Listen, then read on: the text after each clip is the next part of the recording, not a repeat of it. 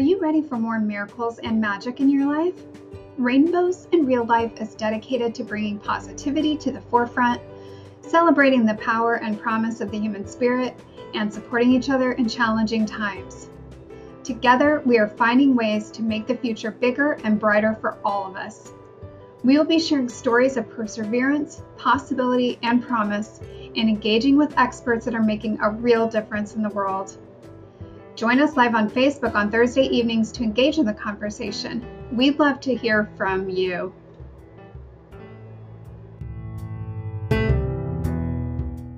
Great.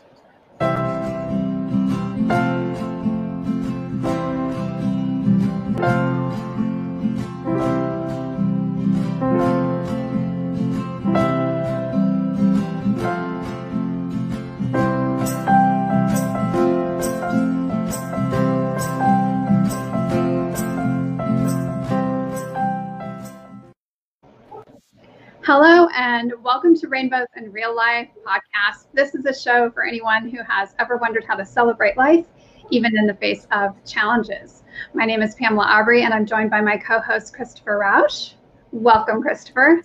What's up, ladies? Good to see you. Great to see you this fine, beautiful day. How are you two? Great to be here and great to be with you. Thank you. And we're also Absolutely. here with the amazing Lynn Serrano as our special guest. Welcome to the show, Lynn. Welcome. Thank you guys. I'm so honored and I was a virgin till now, so this is my first interview for podcast. So Well, if only I I'd will always remember you too. At least I took a shower before we got on. It reminds I'm me of so- Rocky Horror Picture Show. Did you guys ever see Rocky Horror Picture Show? Yes, where's the time? Electronics. Got to be careful about that stuff. Uh, well, this is why I've been so excited for the show because I knew it would be a lot of fun. So I'm so happy that you're here and your story is so amazing. And I'm super excited to be able to talk to you about it and for you to be able to share your messages out with everyone. So just tell us a little bit about you and, you know, where you grew up and, and, you know, just what your life was like.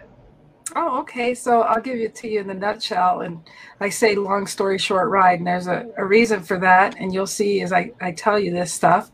I was actually born in Long Island, and I my parents are from Puerto Rico. So first five years of my life, I spoke Spanish. And from Long Island, we moved to Syracuse, New York, where the accent was different. So I sounded like Rosie Perez, and then I moved up there and realized everything I talked about, everybody was like was into my accent instead of what I had to say. So it does come out when I say different things, you know. So if I pause, it. it's because I don't want to say pause, you know, things like that. and so um, we uh, we we were the Brady Bunch Puerto Rican family, six of us that I grew up with. And then um, when we moved to Syracuse, um, life really changed. My parents went through a divorce, and just I I was in different schools every year. Um, uh, part of my fifth grade was in, in Syracuse, and then sixth grade was a different school, eighth grade, ninth grade, you know, all the way up to ninth grade. So I, I was in a different school every year and things like that. And, um, but you know, you, you make friends fast and things like that. But um, going back a little beyond that, it's a back and forth. It's almost like this is us kind of story. But um, growing up in Long Island, I was um, sexually abused by my um, uncle that had Down syndrome.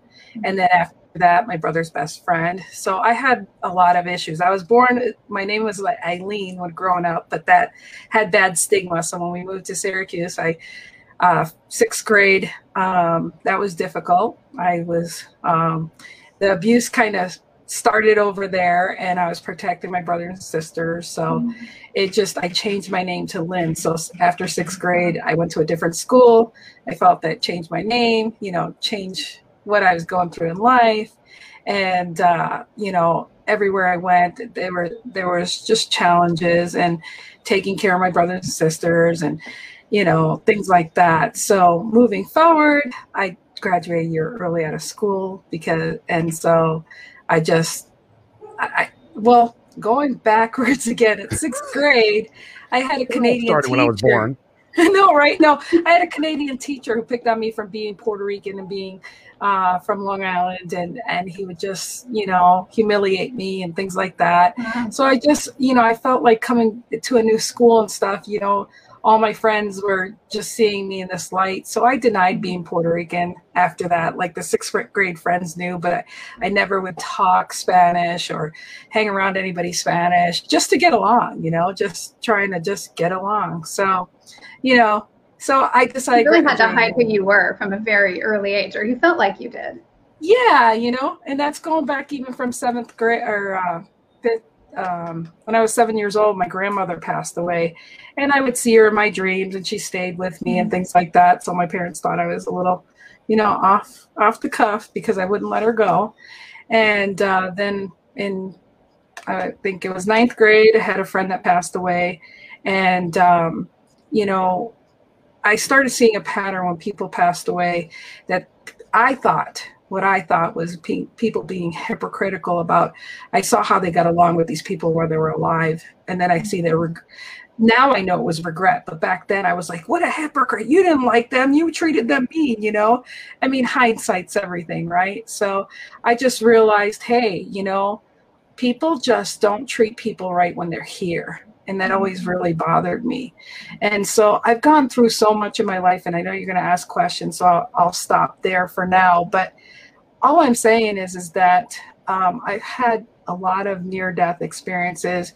When I was uh, um, 11 years old, I think it was fifth grade, before we left Long Island, I had a situation where my brother wanted to go with my parents, and um, in a station wagon, you know, the square uh, station wagon. You're too young, Pam. But, oh yeah, no, we had a station wagon, and, and he we, we had to fight over the back back. Trust me, I remember. There you go. So he uh, wanted my brother wanted to sit in the back of that station wagon, and um, I was like, he can't, he can't go. And so what happened was I insisted my mother take me and not my brother, and so I ended up going, and we were in front of my godmother's house, and some guy came around the corner and smashed the station wagon all the way back to where I was Whoa. And so what so after the hospital and I had a pinched nerve and this and a broken foot and messed up shoulder, I get home and I see the car in the driveway. They towed it to our house. And I went catatonic for two weeks. I couldn't talk because I realized that I already knew something would mm-hmm. happen to my brother, that he would have been, he would have passed away, which he passed away five years ago or four years ago. But I was in shock because I was like, I didn't understand um, did I did I wish that or could have you know did mm-hmm. I I didn't understand what that meant why or how I knew that and so that haunted me for a long time you know and haunted him because he real he heard the uh, the ambulance down the street he came and he was in shock too because he's like I was hating you for you going and not me going you know and so that was different and then when I was in seventh grade I don't know why you guys are making me tell you this, but there's, I guess there's a purpose. Well, I was going to say, yeah, we're, we're, we're, just, we're, just, trying, we're just trying to get the, the gist of the story of yeah. what, what you're about so we can dive into that and figure out how you accomplished what you've accomplished in your life. Yeah, and this is just what's coming about. And um, so in seventh grade, I was in school, and here I here I am um, getting ready to try out for volleyball. And this girl goes, "Are you going to try out for volleyball?" And I'm like, uh, "No, I can't." I'm like, my I got to go home because of my sister. And right after I said that, I'm like, why did I just lie? Hmm. Why did I just say that?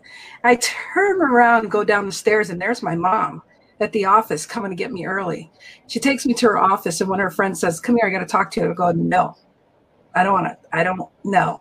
And I knew it had something to do with my sister. But again, at 12 years old or thir- about 12, 13, seventh, I don't know what that age is, about there, 12 or 13.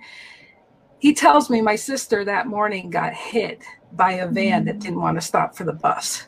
She got thrown 100 feet and she was, she, she made the front page of the local news. And I was doing newspapers. So they had to tell me before that. But again, I, I was like so messed up thinking, did I, because I lied, you know, because you're younger, right? So you can't understand this. Right. Did I lie? Did I lie? And this happened to her? I didn't understand mm. that either, you know? And then there's. So you had a lot of kind of traumatic, I mean, yeah. experiences really early on from early childhood until oh, yeah. adulthood that really shaped you in a lot oh, of ways. Yeah, it did. It did. So, you know, I tell you all that because I, I know I got to tell these stories because they're just they're just unbelievable to me. But moving forward, just a quick incident, and I'm gonna drop this, and you can ask me questions about it. Is I there's been points with my daughters that are three three daughters that I have that one time I decided we were going to go um, pay respects to or to welcome home a soldier that was trapped in and actually it's going to be 20 years ago in april this year mm-hmm. that he was a welcome home to a soldier because we're very patriotic that way and we left our house 15 minutes before had we not left my my daughter we we had a house fire I mean, wow. and then one other time they were at the creek, I got my daughters before they got in some trouble. So, I mean, that's just been part of my life. But you've been um, looked out for along yes. the way, too. Yeah, yes, absolutely. Yes, I have. So, I mean, some of the things that I, I believe in, and some of the things that, you know, I, I grew up Catholic and I've been in the Baptist church and this and that, but I'm a rooted God, you know, and having discernment, and, and everybody calls it all different things because I say things before people say things, or I know things beforehand. And I hid by behind all that all these years. And this year is my word is vulnerable. So this year I'm standing on who I am and what I've been through. And at 29, and I got drugged behind a vehicle in 24. Uh, my daughter was being taken away from me, and I tried to get back. Wait, wait, wait, wait, wait, wait, wait, wait, wait, wait. You you told us 17 stories. No more stories. No more okay. stories. I'm, okay. I'm timing out. I'm timing out. I can't even keep okay. up with the stories anymore. I'm like, I want to ask her this about that one. I want to ask her this okay, about that one. Ahead. Like, ahead. Yeah. Uh, no, I mean, really, I mean, really, what your journey has been is, is quite miraculous, and it, it sounds like you're really in touch with spirit and being able to to, to sense into that. Um, I'm sure Pam's got a zillion questions about that because she's well more versed in that situation. But um, I just want to applaud you for keep going and to, for keep listening to those spirits. So, um, Pam, I know you have an awesome question ready.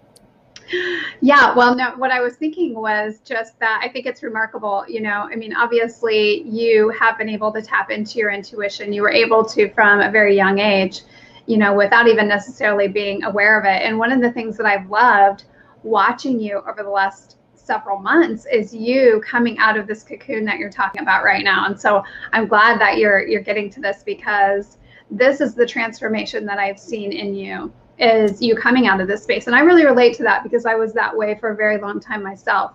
And really not only not understanding my gifts, but feeling like there was something wrong with me, you know, and wanting not wanting other people to know that I had them and you know knowing that there were people that were close to me that wouldn't understand. And so I, I love that you have come to this place in your life. So tell me a little bit about, or tell us a little bit about how you've made that journey and, and what that process has looked like for you. Well, for the longest time, I didn't realize that you don't need to be around people that don't understand you. Uh, well, you know, yes. I, I live I live in Montana.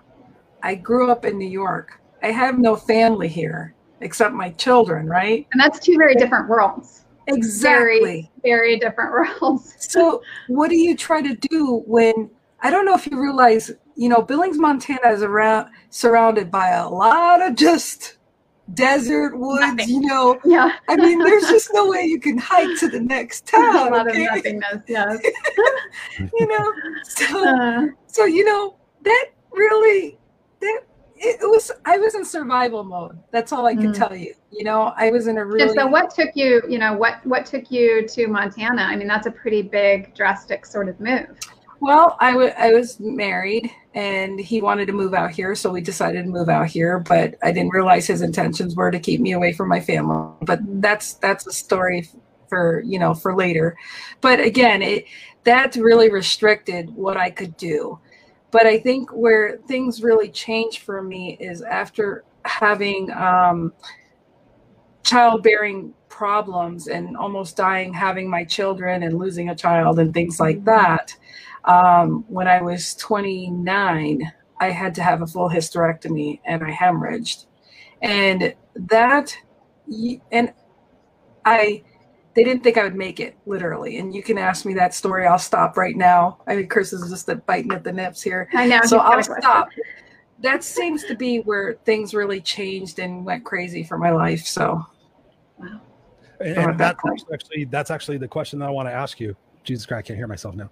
Um, that's a question I want to ask you: Is everything that you've been through up until including that, if you had to, if you had to summarize what your learning lesson has been through all those experiences, if you were if you were addressing, you know, all of the young men and women of the world, you know, the young teenagers out there with their gifts and, and all the different things, what would you say to them to summarize the experiences you've been through and how you've been able to pivot out of that? Well, um, that's a good question, and and basically we need to listen, like Glenn Morshower would say, your whispers, your intuition, uh, knowing and believing what your heart tells you. And also, when you know you're in a bad relationship and you know something's not good, you should feel empowered enough to know that don't prolong, because I'm 55 years old, man. Don't take time for granted and don't you know execute your plans to to be in a better space and focus where you want to go i always you know i had a lot of sad and hard days but i always focus saying this is the better days are ahead better days are ahead and that's what kept me focused is better days ahead I think that's such a great point. You know, I think it's so easy. We get, you know, bad programming, obviously, growing up. A mm-hmm. lot of us go through a lot of stuff that teaches us things that just aren't true, right? And then we come into adulthood and we're trying to shake that off and find the truth of ourselves and our own story in the midst of that. And so to me, I mean, it's extraordinary that you've been able to do that in many different ways with some issues that would have been, you know, for some people just crippling and in many cases are. And so, how have you overcome some of those things? How have you been able to do that and then get to this place of really, you know, being who you are and owning it? Well, you know, it's funny because my classmates would always say, "But you're Lynn Serrano," and the thing was, is I, um, you know, my friends in Syracuse didn't know the sexual abuse that I went through when I was living in Long Island, and then I had hoped that I'd never meet the boys that treated me wrong when I first made went to Syracuse, and um, I started becoming a bodybuilder at 13. I mean, nobody knew that. I was just, I, you know, at 14, I was benching, I was 115 and I was benching 120. And a couple guys found out that I could bench and stuff. And I had to ha- have a couple fights in school because I was being bullied, you know, things like that. But I, I just had to rely on my own because I carried so much shame, you know, and, mm-hmm. um, and you know and i i never wanted to to be you know talked about and shameful and things like that. I mean i won't lie i kissed some boys in school but they couldn't touch anywhere but french kissing. That that's all i was allowed to do. Like that's it. So i say that to say this i had i had enough to you know i've had a, i had enough of that kind of abuse. And um i would say that uh having you know pride in what I did and having a sixth grade teacher tell me that because you're Puerto Rican you're not going to be anything and things like this. And just because it, it was just the way it was I pretty much I I'm I'm grateful to say that I all I had was my inner voice to listen to and to mm-hmm. focus on and to go through all my stuff in silence. And um I can't you know, overlook Samuel's comment because he just responded to your Karen a cantaloupe basket. kick oh, ass. I, I did, man. Everybody said don't mess. Everybody said don't mess with Lynn Serrano, man. Uh, I was like, yeah, it. I would. I was just very angry. I mean, there was a time when my dad took uh, my mom. That's a whole story and a half. But that's gonna. I have to come back to your show, show for that. And she passed away five years ago this month. But mm-hmm. um, um, you know, she was in and out of my life, and mm-hmm. that made things very difficult. And I had to raise my brothers and sisters. We were malnourished. I mean, you name it. It was just, it was a difficult life. I mean, I, I, I stayed very quiet. I'm an introvert anyways, but I stayed very quiet for everything, trying to keep my, my siblings together and things like that. So everything has come down to you know, you've been in worse things than this. You've been worse things than this. Mm-hmm. And you know, as 55, you realize instead of being a victim and thinking that that's those things are a problem, you're not. You realize that I'm very empathetic with a lot of people. And now I'm blessed to say that I've gone through so much shit in my life it's no wonder that I love so many people. I relate with them and I don't have to say a word. I just know their energy and I just know that you don't, you know, like I met Pam in Vegas. And I'm telling you, I met her. I met her. That's right. I, I hugged her, and we didn't have to talk Oh, yeah. like Right. like people people that get to know me say, yeah, Lynn does talk, but when I'm at peace, it's just sitting there hugging somebody and just, oh, I can't wait to hug you again, Pam. you know, but you know when you meet a sister. Well, that's just Mm. how it Yep. is. But hugging somebody and just and Ken too. Oh my gosh. yeah. Just to hug Yeah. you guys. I was like, this is my family. Like I knew right there and then, this is my family. And I was always afraid of that because mm-hmm. other people didn't understand me. And like I mm-hmm. I've tried to hide who I am just to keep peace, so to speak, you know. But what I'm blessed is my girls are gifted. My girls have intuition. My girls know who I am. Um, they were questioned and, and were concerned, you know, mom, mom knows too much. It's kind of scary, which we'll get into that story. I know Yeah. you didn't clean your room. Yeah. Well, no, it's it's funny. My daughter would see me help other people, and and um, I I'm certified in face reading. I don't always talk about that, but I learned to read people's faces and things like that. And it's been a it. Well, I need to brush up on it. I really do, but. Um, I did that for safety and just because I was going to be a New York State trooper. I mean, I just I just would learn how to read faces and things like that. So people would ask me, "What do you think?" or "What do you what are you feeling?" and this and that. And so I would tell them what I saw and this and that. My daughter asked me to do it to her, and she's like, "Oh my gosh, mom, you scared me. It felt like you were inside me." I'm like, "Well, what did you think of what I shared with you?" She goes, "You didn't tell me anything I didn't know." And I'm like, "Exactly. I'm not uh, doing no voodoo or nothing. I'm confirming what you already know. That's what it's about." Yeah. So I stand on my own because I call people out of the blue and they go, you know, it's funny you call me right now. I know when to call them at their darkest hours, things like that. I just on my show at Brian Kelm today, I we're we're doing a Saturday sh- um, a Saturday after hour show thing. And out of the blue, we're talking conversation. And I just felt like, you know what? This is what we're doing sat- Saturday. And he probably thinking, what the hell are you doing talking about this now? I felt like it's my show with him. I'm, so I put the thing on there. I kid you not. I put the announcement that we're doing this show on Saturday. And as I did that, the guy that we're going to do his, uh, he's a comedian, uh, Bubba Bradley. It, it it had him on there that we're going to be at Bubba Bradley's bar, right? And he just goes, Lynn, I just came on here. Oh Wow, gosh. just to see your post. I said, okay, Whoa. stop, everybody. I just want you to know that when I have this feeling, I'm going to stand on it. And look at, I mm-hmm. just did this, and he showed up. Case closed. So love and I- it. I'm thankful for one thing. Everything that I, and I'm going to write a book about it, everything that I've been through or speak when I speak to somebody goes, It's funny you say that, or I say certain things. It's great because I have a witness to somebody. So it's not like I'm freaking crazy. I mean, people can tell you that, how did you know that, or why did you say that, or what? My kids will even tell you if I leave here and I say, okay, let's go to the store. I go, oh, I forgot my purse. I go, oh, forget it. They're like, no, mom, you said to bring your purse. And I go, Mhm. I did I? Half the time I don't know what I'm saying, but I'm professing there's a need for whatever I'm saying. So I'm standing in that now. Mm, Nice. I have a question for you. Given everything that you've been through, and this is something I've been learning a little bit about more and more, is you talked a little bit about empathy, and I would like to get your take on forgiveness, giving the amount of turmoil and situations you have been through. Um, in our group coaching program, we've been we would go through the forgiveness and empathy part of that, and it's been eye opening for me to think that sometimes we think we forgive somebody, but we just we don't. We we say, "Oh, I forgive you," but then we compartmentalize it, we suppress it, we repress it, we do all those little things, and then lo and behold, later in life, we go, "Bing! Oh, geez, I guess I didn't forgive that person." Talk to us about that process of forgiveness because I know a lot of people are out there hurting right now, and they really need to understand this important concept. So, uh, please tell us how you went through it. Wow.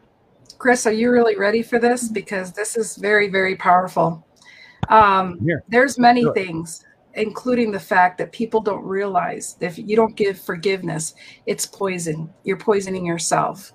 And I will tell you that this marriage that I had for 19 years, this is a man that when I had my hysterectomy and I was hemorrhaging and dying, he he was told that I was, you know, I was gonna die. And he's like, Well, you know, God wouldn't be that, you know, that uh, nice to me or whatever. But let me tell you, this guy, um, he everything he wished on me when I 29 years old going through a hysterectomy you're going through a hormone you're going through menopause okay I was happy to be alive I'm giving you the quick gist So he couldn't handle me. He tried to say I shook my daughter. He tried to get me in a psych ward. He tried to get me committed to the state hospital.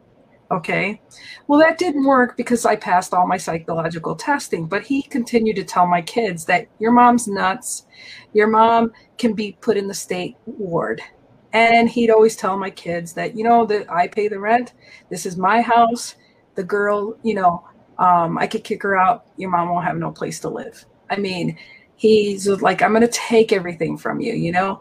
Um, you know, and I'm going to put this out here there because it's the truth but uh, my oldest daughter wasn't his, and he sexually abused her. Didn't know about it for two years. After I knew that, he threatened to kill me if I told anybody. And I seriously, again, where am I going to run away in Montana alone, right? Tons of loaded guns in this house. Always said it would be an accident. And uh, got very concerned, got him out of the house. Um, he didn't decide to pay the didn't decide to pay the mortgage. And uh, his parents told him, don't, because the house can go foreclosure.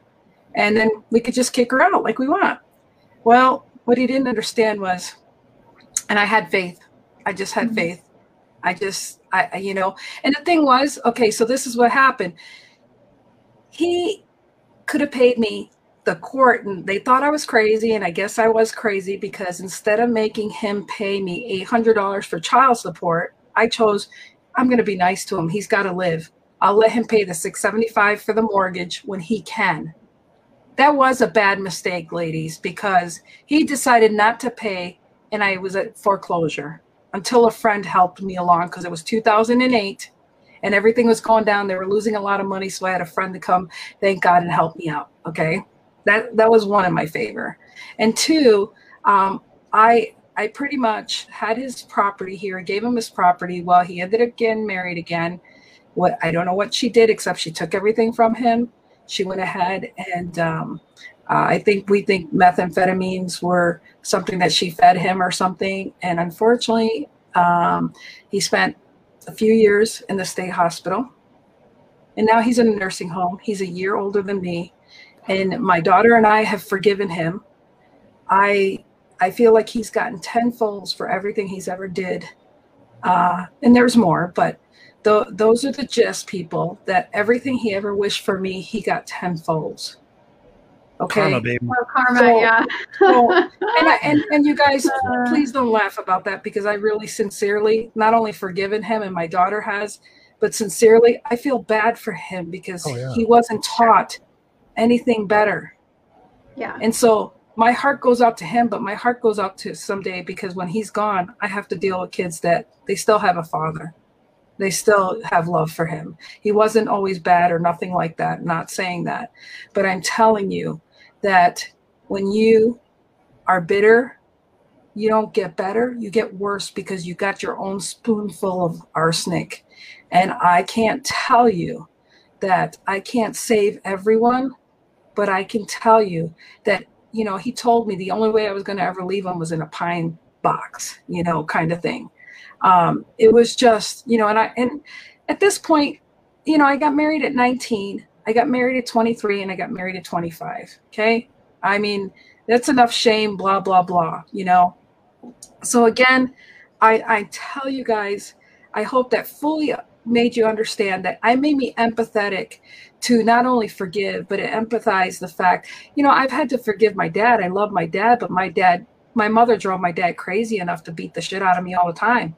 I've had en- had injuries and this and that from my dad. I mean, been beaten, blah blah blah. I've forgiven my dad. I have a better relationship with my dad now. At 80 years old, I was there with him with uh, cancer twice, rectum cancer, open heart surgery, everything in the last 10 years. I love my dad. You know, some people call it Stockholm syndromes. I don't. I call it forgiving my dad. I mean, I've got arthritis through my whole body, and some of it's because of my dad, and I remind him of that. But, you know, it is whatever it is. But I don't hold any grudge against anybody because it's it, my didn't, dad didn't know any better. I mean, when my parents didn't know any better, I was I was babysitting my brothers and sisters, and I had to beat my brothers and sisters' ass. If I didn't, my parents would. So, you know, I've got a sister who doesn't talk to me because you know seven years younger, and she's never forgave me for it. But you know what? Doesn't make me a bad person. I didn't know any better then. Mm-hmm. So, right. well, again, and I think what you're saying is so valuable. I mean, I think there's so many people who have been in similar positions, you know, and they've been through things that they probably thought at the time they would never get through, mm-hmm. and you know, and been treated in ways by other people that are truly inhumane. And to be able to walk away from that and and go, you know what? The only person that's going to suffer from me hanging on to this and me being angry about it is me. Is right. really really empowering. And and I and I don't want you to think by any means I would laugh at someone in that kind of suffering. I literally was mm-hmm. laughing because Christopher and I were th- going to say the same thing at the same time. That yeah. that's just kind of how the the universe works. Mm-hmm. You know, mm-hmm. what we put out is what comes back to us. And, and if, so you're right. You know, our time is short. Think about what we're putting out there. It matters. And if I could ask or add to the fact that I, I highly recommend people never to say never to anything mm-hmm. because that's bringing. So I'm basically, I profess that I'll never be a billionaire and I'm okay with that. So you, I'll leave you at that, at that thought. Yeah, well, you think so. there, there's there's actually two words to to to avoid from your, your vocabulary: never and always. I found yes. that in relationships because if you sit there and say you never do this and you always do that, it always puts this person on the defensive and every. But uh, yeah, I mean, it's all in the vocabulary that we use. One thing for me that I'm interested in knowing from you, uh, Lynn, is like in my situation, going from homelessness and all the different stuff that I had to go through and the trauma and the physical abuse and everything like that. Um, the thing that got me through it eventually is a little bit of therapy, but realizing that, you know, our trash is our treasure. And for me, it became a, a, mission to go back and help other kids like I was, 13 to 17 years old, help them know that they're going to go through a bunch of stuff in their life. They're going to, they're going to get down. They're going to be dejected. They're going to feel like they don't, not included. They're going to have problems with their identity. I'm going to go back and take my journey and go help them. Uh, talk to us about how you are able to take what you have done and help other people now here in the current time. And if you don't mind, Lynn, will you hold that thought for just a moment? Because okay. I want to just acknowledge that we've had a number of people on with us yes. almost this entire time. Scott Rickard, Samuel, um, Esther, thank you for coming on. I don't think you've been on the show here before, so great to have yes, you here sir. with us. And such a joy to have all of you on as always. Please feel free to ask questions too. You, I mean, you guys are here as part of this experience, so we want to hear from you also. So please go ahead, Lynn. So where do we leave off? Just for anybody just came. Do you in. mind asking the question again, Christopher? Yeah. What's your favorite ride at Disneyland? No, I'm just kidding. Uh, no, no. Considering like considering everything you've been through, and and for me and for a lot of people, what we do is we take that pain, we take that anguish, and we we say, okay, we've we've come through that. We're not perfect by any means. Nobody is. Um, but for us to be able to go help other people going through that trauma or prevent it from happening again. Um, what is how, what's your role in the society now and being able to help victims or people who, who struggle with identifying with their special needs or their special talents? You know, it's funny you say that because my brother was a musician and he passed away four years ago. And I used to sing and I was a soprano, but I've had health issues that um, that have hindered me from being able to sing anymore. Luckily, my daughter can sing, and I'm really grateful for that. And trust me, you don't want me to sing. It's just all scratchy, and you think Brady Bunch "Time for Change" was bad. Janis Joplin, I hear. right. So, um, so I was like, you know, God, I wish I had my voice to sing, you know, to give that to the world. And I didn't realize that God gave me my voice still, even though I have acid reflux and all this other stuff he gave me my voice and I'm supposed to actually talk because through my traumatic things in my life, I had stayed silent in many ways. And I didn't want people to hear my voice. I didn't want to be seen. I didn't, I'm too shameful. You know, I was too shameful. And so um, I basically, two years ago, I kid you not, I was like, okay, Lynn, you're going to be talking to people all over the world and you have a voice and people need to hear it. And for the longest time, I thought if I shared my story, I'm sounding like a victim or I'm sounding like whatever until I started hearing other people. And I'm very thankful for this until I saw other people be vulnerable and share their shame. I realized I was doing an injustice because it's a ripple effect. You don't mm-hmm. know who needs to hear that at that moment and that you actually survived it. So yeah. I like had the kahunas and I read um, uh, Rob Sperry. I love him, but in March, um, be- beforehand, I was asked to talk on a stage, 500 plus people, and introduce Ken Walls. And I'm like, and I'm like really heavy. And I'm like, you know, and I was shameful for that too. But I got to realize it's health issue, blah, blah, blah, blah. I was like, Lynn, you impacted people and people have impacted you. You're going to let people miss out because you're being shallow, you're being selfish, you're being all these things they need to know that you lived through i said i'd never be fat you could eat a salad well you know because i i was a gym rat i love working out in the gym my body's not the way it used to be my stomach i have gastroparesis so my stomach doesn't empty all these different things but now i'm like that's a blessing because now i don't eat the bad stuff it's a blessing because when i bodybuild i loved feeling sore loved being sore now I turn all that pain instead of going with morphine and any drugs.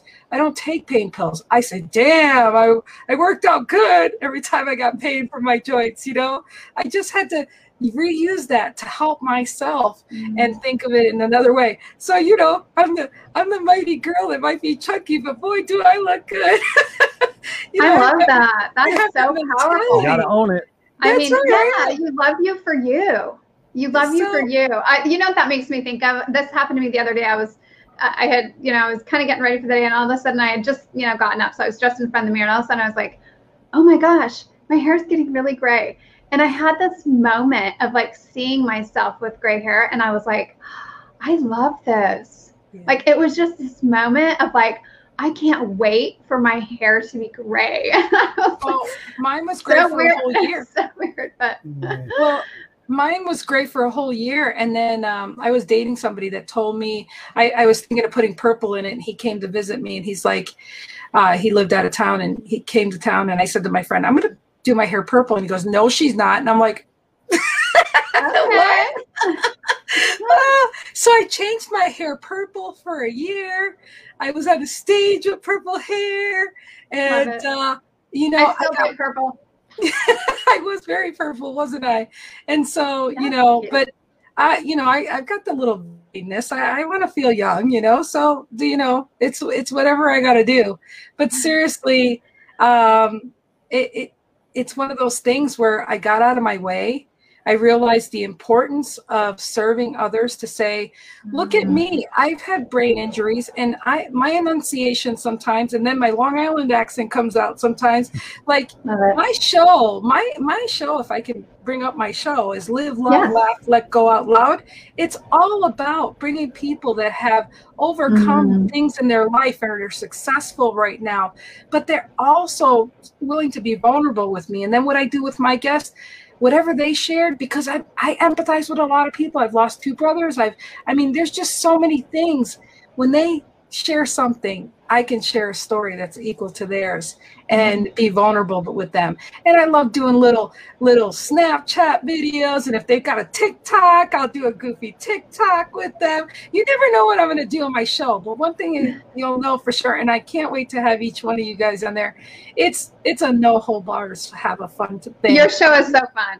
But, I love know, watching your show. Thank you. and most of uh, all, I like to let people know what they mean to me while you're here, Christopher, because I don't want to be at your funeral and give you homage or or give you respect then and you don't even know it. I mean, you can see it from the other side, yes, but but how beautiful is it if we don't celebrate people while they're here? If only they knew. And that's that's one of my other passions. So so my voice is to tell people and also, everybody should be making pictures and videos and voice things for people to help the people that are left behind. They need that comfort. The traumatic thing of not having videos and voices of people that have been near and dear to me will haunt me till the day I die. And I leave enough videos that my kids can feel like, oh man, I go to YouTube, mom's right there. I want them to, I want trigger these stories and let them remember that they they've been there with me and they love me after you know i wasn't the the greatest mom and matter of fact that the other day i put on there that you know i'm just thankful that my daughters love me even though you know i wasn't healthy enough to do things that i could have made their life easier so mm. I want I want to acknowledge you. I want to acknowledge you on that, Lynn. Two things. Number one, what you just said about honoring people while they're alive. I came to that same realization many years ago in thinking about, man, it's so messed up that the fact that people don't know, especially it was it was somebody who committed suicide, and I went to the funeral, and I was just like, if that person could hear this now, they wouldn't have killed themselves. And it, mm-hmm. dawned, it dawned on me, I'm like, we should start doing. And I, w- I reached out to my friends. This is a long time ago, and I said we should do living memorials every year. We should pick one person out of our close group and just like have a dinner, and and you know this is when you could get contact with everybody and just eulogize somebody while they're i remember this story and just have those good moments while the person's alive. I i, I totally completely uh, agree with you on that. It's it's so so important. You know chris i did that to ken walls right? I had people like pam and a few other people talk what he means to them and everything. And he goes lynn you're making me feel like i'm at my funeral. I'm like mission accomplished i want you to be alive. Well, nice. beautiful beautiful. Cool. yeah well, and video journaling, yeah. Sam says uh, video journaling. That was another thing that was going to resonate yeah. with you. Same thing I said was with my kid before he came here. I said I want to do as much radio and video and stuff like that for exactly the same reason. If I pass away tomorrow, he's now got you know 300 videos and shows and da da. He could get daddy anytime he wants to, especially because he's four years old. So I love that leaving your mark. Absolutely. Yeah, I wanted to put this um, comment up from Samuel, which is from earlier, but I thought it was such a really um, great point that he made. It just said one of the biggest things I later realized about my parents that made it easy to forgive them was that they didn't know better than they did. Fuels me today to learn and educate kids more than we were. And I think that's such a huge, you know, issue. I mean, so many of us have been in that space of, you know, needing to let go of some of the things that have happened in our childhood, but then wanting to do it differently with our kids. And having the tools to do that. You know, I mean, that's a big part of the reason why I love doing this show because we don't always have the tools you know? And and so when we get these messages out there when people hear stories like yours then you know that's one more tool that they can use. And so i really appreciate you being here and sharing what you have tonight with everyone and i like what esther said too. She said give people hope that they can transcend their own stories that are imprisoning them. And a lot of times we really we are. We're telling ourselves stories that really aren't serving us and maybe aren't necessarily even true. Absolutely. And you know i'm grateful that uh, like my daughter she was 19 and was going to have a baby and was going through all that divorce stuff. And she said to me i'm not going to be like you mom. I'm not going to yell at my kids. Okay so she had her son and she called me so many times crying mom i love you right. Mom, was so like, like I'm like, don't yell at my grandkids. They're my grandkids. but seriously, one thing that I was very grateful is that um, if you have your parents and there's something that really bothered you that you just don't understand, take the opportunity to figure it out. Because like my daughter, for the longest time, she still didn't understand, Mom, why didn't you leave any sooner? And she didn't understand that I was like, look, I, we tried to leave once in a blizzard, and we did. We went from Montana, I think it was in '99. There was a blizzard. We were driving to New York because I had to get away because my our life was threatened, and I couldn't get my kids' school records, so we had to come back. But the part that was worse was that my daughter was like, "Mom, why didn't we just go to a home uh, women's shelter?" I said because he had a document that said I wasn't mentally stable that would take you children and put you in foster care, that wasn't a price I was going to pay. Not after losing my first child. So, you know, there's women out there or men that are in relationships because they don't want their children, you know, it, and it, it, especially my heart goes out this last, last year with COVID and things like that. And, um, you know, do the best you can, keep the peace you can at home, but work on a plan, work on a safe plan, work on letting people know, you know, and and uh, things are possible. But what I'm blessed is that and know that there's resources, you know, that yes. there's lots and lots of resources. Yes. And so if you need help to reach out and, and mm-hmm. don't stop until you get what you need. That's right. And and you know, my, my daughter, I was blessed that she asked me that question and she could let it go to understand what I did for for that sake. So yeah. yeah. I love that you bring that up because that has really been a huge issue the last mm-hmm. several months. And there's a lot of people out there that are really hurting because of that. So thank you so much for sharing that with everyone tonight. So please just think of happier days are ahead. I promise you they are. Yes. But with the happier days, you have to do things to not put fuel on the fire, just get along until you're safe to do so. Absolutely. Well, this has been so amazing. I'm so grateful to have had you here. I would love to have you back sometime. And Christopher, I'd love to hear your closing thoughts and any questions that you might have before we sign off for the evening. No, no, I, no, no. I mean, I have lots of questions. That would take us another two hours. But no, Lynn, thank so much for for coming on here and sharing your soul with us. And thank you all of you guys, Samuel, and everybody asking questions. That was my goof. Normally, I'm telling like, hey guys, engage with us, ask us questions. But I was just so enthralled with your story uh, and trying to th- take mental notes. Like, okay, I want to remember to ask her this. No, th- first of all, thank you for coming on, and sharing your soul with us, and sharing uh, the vulnerability. I love that that's your word this year. I mean, I think it, I think it's a, a great message for all of us to remember. Is like, what's your word for the year? Uh, for me, I'm actually still working on it. Normally, I have my word for the year and I've got it figured out. But this year, I'm like really focusing on what it is that I want to do. And I love that you said, you know, you got to focus on that. And ladies and gentlemen, karma. I mean, it is the the law of attraction, not like the secret, but the law of attraction really does work. When you go out there and you put good juju out there, you go out there and make other people make other people's lives better. You give of yourself. You're transparent, and you take your trash and you make it your treasure. You're going to find inner peace. You're going to find happiness. You're going to find success, and most of all, you're going to find the people that gel with you. So I love that you are who you are. I love you that you're unapologetic about it. That's the way I am. I'm raw and unscripted, no excuses, the unfiltered experience. I mean, everything about me is just like, okay. And most people don't even know this. I'm like really uh, kind of filtered anyway because I could really go off the rails. But no, thank you so much for being here. And I think the message is for everybody, no matter what stuff you're going through right now, please, please, please always just consider what is it that you could possibly do? How could you become more resourceful? How could you sit there and look at and what's your why? I was just in a clubhouse and the guy didn't know what his why was. And sometimes we don't know what our why is. So you got to figure out what your why is. And then you figure out what your how is. And then you just get hungry and you figure it out and you go and you keep going because if you fall down 27 times, you get up 28. So thank you for being on the show, Lynn. We look forward to being on your show as well. So can I say one more thing? If Please do. Yes. If it wasn't for the la- for the last 15 years ago, 15 years ago, after everything was rock bottom and very difficult, and I just chose to create myself, to give myself the the permission to forgive myself and to know that my kids still love me and I still have a chance every day as long as I'm living, especially after all the near death experiences. So please just don't wait for near experience near death experiences to make you appreciate life and where you are at. The right mm-hmm. people are going to love you so.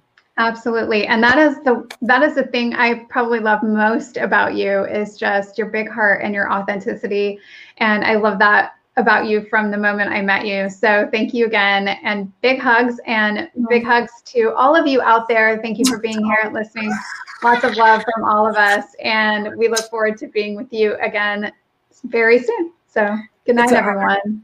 Night. Good night, ladies and gentlemen.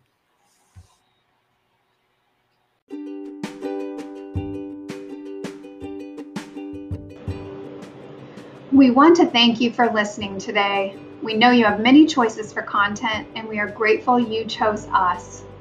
You can always find more of our episodes at the Energy Healing Network on YouTube. Please do make sure to subscribe to the channel so you can easily find more episodes or watch when we go live. Thank you again for listening and sharing these messages with others who you wish to encourage and uplift.